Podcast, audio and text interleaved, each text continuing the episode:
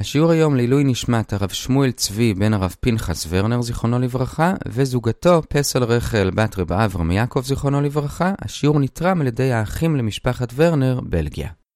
שלום לכולם, אנחנו לומדים את דף מ"ו במסכת כתובות באתר sny.org.il אנחנו מתחילים את הלימוד בשליש התחתון של העמוד הקודם ונסיים במשנה בעמוד ב'. השיעור היום יהיה 10 דקות. גם היום אנחנו ממשיכים לעסוק בפרשייה של מוציא שם רע, הפעם לא נתמקד בנערה, אלא בעונש של הבעל. כלומר, במקרה שהנערה באמת לא זינתה, והבעל רק הוציא עליה שם רע, אז אמרנו שהעונש שלו זה מלקות וקנס של 100 כסף. היום נראה ארבעה סעיפים לגבי זה. בשביל הסעיף הראשון, נדלג על הקטע הראשון, ונקפוץ לשורה השמינית בעמוד א', וזה מה המקור שכשכתוב בתורה וייסרו אותו, כלומר מייסרים את הבעל, שהכוונה היא למלקות. אז אומרת הגמרא שלומדים את זה בשני שלבים. שלב ראשון, כיוון שכתוב ייסרו, לומדים מבן צורר ומורה, שכאילו שכתוב גם את המילה בן, כי הרי בבן צורר ומורה כתוב וייסרו, וכתוב שם כי יהיה לאיש בן צורר ומורה. זה שלב ראשון. שלב שני, כיוון שאצלנו כאילו כתוב בן, אז ממילא לומדים שיש מלכות. ולמה? כי בפסוק של מלכות כתוב, והיה עם בין הכות הרשע, אז בן דומה לבין, וממילא גם אצלנו יש מלכות. עד כאן הסעיף הראשון, זה המקור למלכות. תראו באתר או בסיכום ששאלנו לגבי איזה שאלה.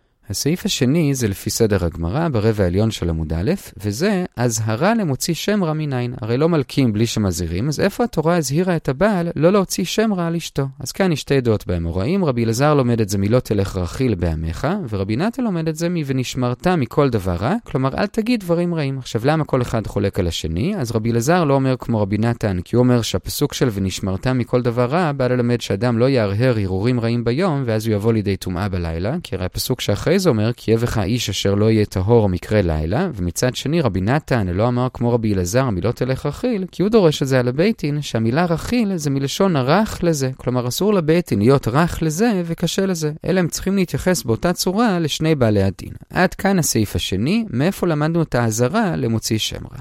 הסעיף השלישי זה קצת לפני אמצע עמוד א', וכאן אנחנו נראה שלושה דינים לגבי הוצאת השם רע בעצמה. דין אחד אומרת הברייתא, מענישים את הבעל דווקא אם העדים ששיקרו שהיא זינתה, עשו את זה ביוזמת הבעל, ולא שהם באו מיוזמתם. זה דין אחד. דין שני זה דין שהוא במחלוקת, האם צריך שלא רק שהבעל ייזום שעדי שקר יבואו, אלא גם צריך שהוא ישלם להם. אז לפי הברייתא שהגמרא מביאה בהתחלה, הוא לא צריך לשלם להם, אבל לפי רבי יהודה זה דווקא אם הוא שילם להם. ולמה? כי אצלנו כתוב, ושם לה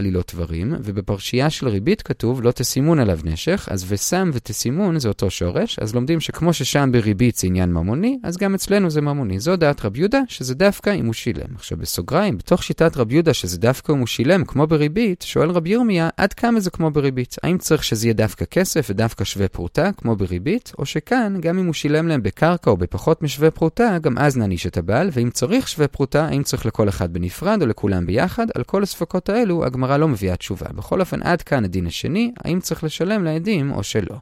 הדין השלישי זה שתי שאלות של רב אשי לגבי הזנות שהיא טוען שהיא עשתה. שאלה אחת, מה קורה אם הוא אומר שהיא זינתה לא בנישואים האלו, אלא בנישואים הקודמים שלה, כלומר הם היו נשואים, התגרשו ושוב התחתנו, והוא טוען שיש לו עדים שהיא זינתה עוד באירוסין של הנישואים הראשונים שלהם, על השאלה הזאת אין תשובה. שאלה שנייה, מה קורה אם הוא עצמו לא התחתן איתה בנישואים רגילים, אלא הוא ייבם אותה, והוא הביא עדים שהיא זינתה באירוסין עם אח שלו המת. זאת השאלה השנייה. על השאלה הזאת, לגמרא יש תשובה, היא לומדת את מברייתא שמביאה את דברי האבא בפרשייה של מוציא שם רע, שהוא אומר את ביתי נתתי לאיש הזה, ודורשים לאיש הזה ולא ליבם. כלומר דווקא בנישואים ישירים, ולא על ידי ייבום. זה היה הדין השלישי, ועד כאן הסעיף השלישי של השיעור.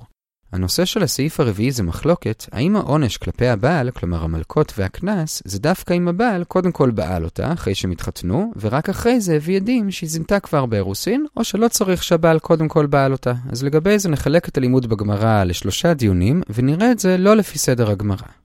הדיון הראשון זה בשליש התחתון של עמוד א', ושם הגמרא מביאה ברייתא, נקרא לה ברייתא א', שמביאה מחלוקת בדיוק בשאלה הזאת. רבי אליעזר בן יעקב אומר שהבעל נענש במלקות ובקנס דווקא אם הוא קודם בעל, לעומת זאת הנקמה אומר שלא צריך, אלא בין בעל ובין לא, בכל מקרה יש עליו את העונש. אז שוב, רבי אליעזר בן יעקב דווקא אם הוא בעל קודם, תנקמה אומר שלאו דווקא. עכשיו, הגמרא שמביאה אוסף של פסוקים מהפרשייה של מוציא שם רע, שלכאורה הפשט שלהם זה כן כמו רבי אליעזר וגם הוא אומר, ויקרב עליה, כלומר שהוא כן בא עליה, וגם אחרי זה כשהוא אומר שהוא לא מצא לה בתולים, זה נשמע שלא רק יש לו עדים, אלא הוא באופן אישי ראה שאין לה בתולים, כי הוא בא עליה, לא מצאתי לבתך בתולים. וגם אחרי זה, כשאבא טוען שהיא כן בתולה, אז כתוב, ואלה בתולי ביתי, ואז אחרי זה הופרסו השמלה. כלומר, כל הפשט של הפסוקים זה שמדובר שהבעל בא עליה, ואז הוא גילה שאין לה בתולים, וכל הדיון בינו לבין האבא זה סביב אותה ביאה שהבעל כבר בא עליה. אז לכאורה הפשט של הפסוקים זה כמו רב אליעזר בן יעקב, שכל הפרשייה כאן זה דווקא כשהוא כבר בא עליה. אז מה תנא קמא יעשה עם כל אותם פסוקים? אז אומרת הגמרא, את כל אותם פסוקים הוא הופך מביטויים פיזיים לביטויים יותר עקרוניים. כלומר, כשכתוב הוא בא עליה או ויקרב אליה, אז הכוונה היא לא שהוא בא עליה בפועל, אלא שהוא בא עליה בעלילות דברים, ואחרי זה בדיון בין הבעל לבין האבא, שהבעל טוען לו מצאתי לבתך בתולים, ואבא עונה ואלה בתולי ביתי, ואז בודקים לכאורה בשמלה, מסבירה הגמרא שהכוונה היא לא שהוא לא מצא פיזית את הבתולים, אלא שיש לו עדים שהיא זינתה, והוא לא מצא עדים להכשיר אותה, כלומר להזים את העדים שהיא זינתה. לעומת זאת האבא טוען ואלה בתולי ביתי, הכוונה היא לא שהוא מראה את הבתולים פיזית, אלא שיש לו עדים להכשיר אותה, וממילא הכוונה היא שיש לה בתולים. ואותו דבר הופרסו השמלה, הכוונה היא לא שממש יש כאן שמלה שעליה מסתכלים האם יש דם או לא, אלא הופרסו זה מלשון לפרש, כלומר לברר, והשמלה זה מלשון שם לה, כי הרי הבעל שם לה עלילות דברים, אז את זה מבררים. זה הופרסו השמלה, ופרשו את מה שהוא שם לה. אז עד כאן המחלוקת. שוב, רב לזר בן יעקב אומר דווקא כשהוא בעל, שזה לכאורה הפשט, אבל תנא קמא אומר שזה לאו דווקא אם הוא בעל, וראינו איך הוא מסביר את הפסוקים. אז זה היה הדיון לגבי ברייתא א',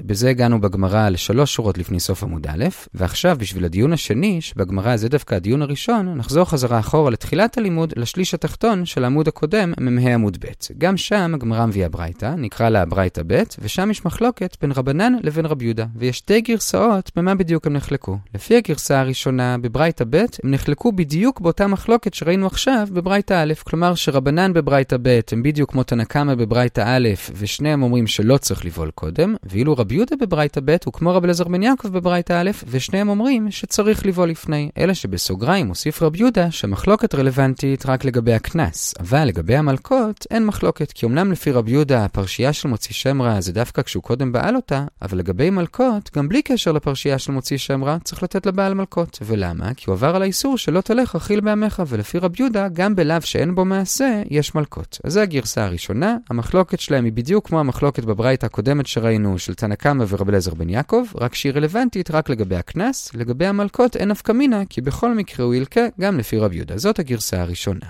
הגרסה השנייה זה שגם רבנן וגם רבי יהודה, שניהם מסכימים לרבי אליעזר בן יעקב שכן צריך שקודם הבעל יבעול לפני שהוא מתחיל לטעון טענות, לכן אם הוא לא בעל אותה אז קנס לא יהיה, וגם מלקות עקרונית לא יהיה, אז במה הם בכל זאת נחלקו? נחלקו האם בכל זאת כן יהיה מלקות מצד האיסור שלא תלך רכילה, שלפי רבי יהודה כן, בפשטות כי לוקים גם עליו שאין בו מעשה, ולפי רבנן לא, כי לא לוקים עליו שאין בו מעשה, אבל קנס לפי שניהם לא יהיה. אז אלה שתי הגרסאות בברייתא, יוצא שלפי רבי יהודה בשתי הגרסאות הוא סובר שהבעל כן צריך לבעול קודם, לכן קנס לא יהיה בשתי הגרסאות, אבל מלקות הוא אומר שכן יש בשתי הגרסאות, כי לוקים גם כשאין בו מעשה. ההבדל בין שתי הגרסאות זה בדעת רבנן, שבגרסה הראשונה הבעל לא צריך לבעול קודם, ולכן יהיה מלקות לפי רבנן, בגרסה השנייה הוא כן צריך לבעול קודם, ולכן לא יהיה מלקות לפי רבנן. אלה שתי הגרסאות, כשכאמור, לפי שתי הגרסאות, לפי רבי יהודה, בכל מקרה הבעל ילקה, ועכשיו שלב שני, על זה מקשה הגמרא, איך אתה אומר שלפי רבי יהודה בכל מקרה הבעל כן ילקה, הרי במקום אחר, נקרא לזה ברייתא ג', רבי יהודה אמר בפירוש, שאם הוא לא בעל, הוא לא לוקה. זאת השאלה, ועל זה הגמרא מביאה שתי תשובות מאוד הפוכות. תשובה ראשונה זה רב נחמן בר יצחק, שהוא הולך עם ברייתא ג', כלומר שבאמת גם לפי רב יהודה, אם הוא לא בעל, הוא לא ילקה, וכל מה שאמרנו מקודם בברייתא ב', שגם לפי רב יהודה הוא כן ילקה, גם אם הוא לא בעל, שם לא התכוונו למלכות דאורייתא, אלא רק למכת מרדות מדרבנן. זאת תשובה ראשונה. תשובה שנייה זה של רב פאפא, והוא הולך דווקא עם ברייתא ב', כלומר שבאמת לפי רב יהודה, לפי שתי הגרסאות בברייתא ב', הוא כן לוקה, אפילו אם הוא לא בעל, ומה שרב יהודה אמר על מלכות, הוא דיבר על כסף. כלומר, זה כאילו שכתוב, אם הוא לא בעל, הוא לא לוקה את הקנס. והגמרא מביאה עוד דוגמה לזה שלפי רב פאפא, המילה לוקה זה לאו דווקא מלכות, אלא גם לוקה בממון, וזה מהתחום של ערכין, שאם אדם אמר חצי ערכי עליי, שלמרות שמצד הדין הוא אמור להביא רק חצי מהערך שלו, בכל זאת חז"ל קבעו שהוא לוקה, כשכאן הכוונה היא לוקה ממון, והוא צריך להביא את כל הערך שלו. אז הנה עוד דוגמה שלוקה זה יכול להיות גם ממון. אז זה היה הדיון השני לגבי האם צריך שהבעל יבעל. קודם לכן ראינו שתי גרסאות במחלוקת רבנן ורבי יהודה, כשלפי רבי יהודה בכל מקרה לא צריך, אבל מלקות יש, וראינו שתי ידעות עכשיו, האם הכוונה היא מכת מרדות מדרבנן או מדאורייתא? לפי רבנן, בגרסה הראשונה הוא לא צריך לבעול קודם, וממילא הוא ישלם קנס וילקה, בגרסה השנייה הוא כן צריך, וממילא לא ישלם קנס וגם לא ילקה. עד כאן הדיון השני לגבי זה, זה הביא אותנו לשורה השמינית בעמוד א'. הדיון השלישי והאחרון לגבי זה, זה שלוש שורות לפני סוף עמוד א', וזה לפי הדעה שאומרת שהוא כן צריך לבעול קודם, כלומר רב לזר בן יעקב, רב יהודה ואולי גם רבנן, האם הוא צריך לבעול דווקא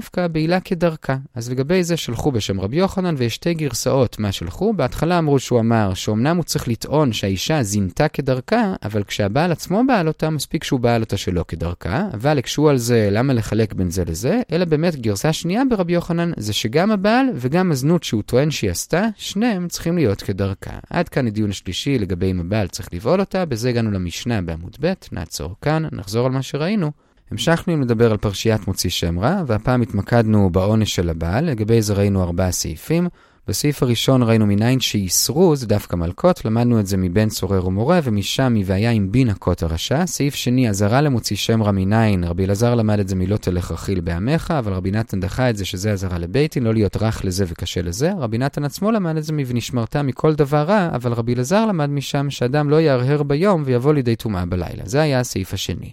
הסעיף השלישי היה כמה תנאים בהוצאת שם רע. דבר אחד, הברייתא אמרה שזה דווקא אם העדים שיקרו ביוזמת הבעל. דבר שני, ראינו מחלוקת האם הבעל צריך לשלם להם לפי רבנן לא, לפי רבי יהודה כן, כי הוא לומד את זה מריבית, וראינו כמה ספקות עד כמה זה צריך להיות דומה לריבית, כלומר האם זה צריך להיות דווקא בכסף ודווקא שווה פרוטה. ודין שלישי, רב אשי שאל האם הבעל נענש גם כשהוא הוציא שם רע שהיא זינתה בנישואים קודמים או בנישואים של אחיו המת, כלומר שהוא עצמו לא בעלה אלא יבם. לגבי כל השאלות האלו אין תשובה חוץ מהשאלה האחרונה, כי לומדים את ביתי נתתי לאיש הזה ולא ליבם. זה היה הסעיף השלישי.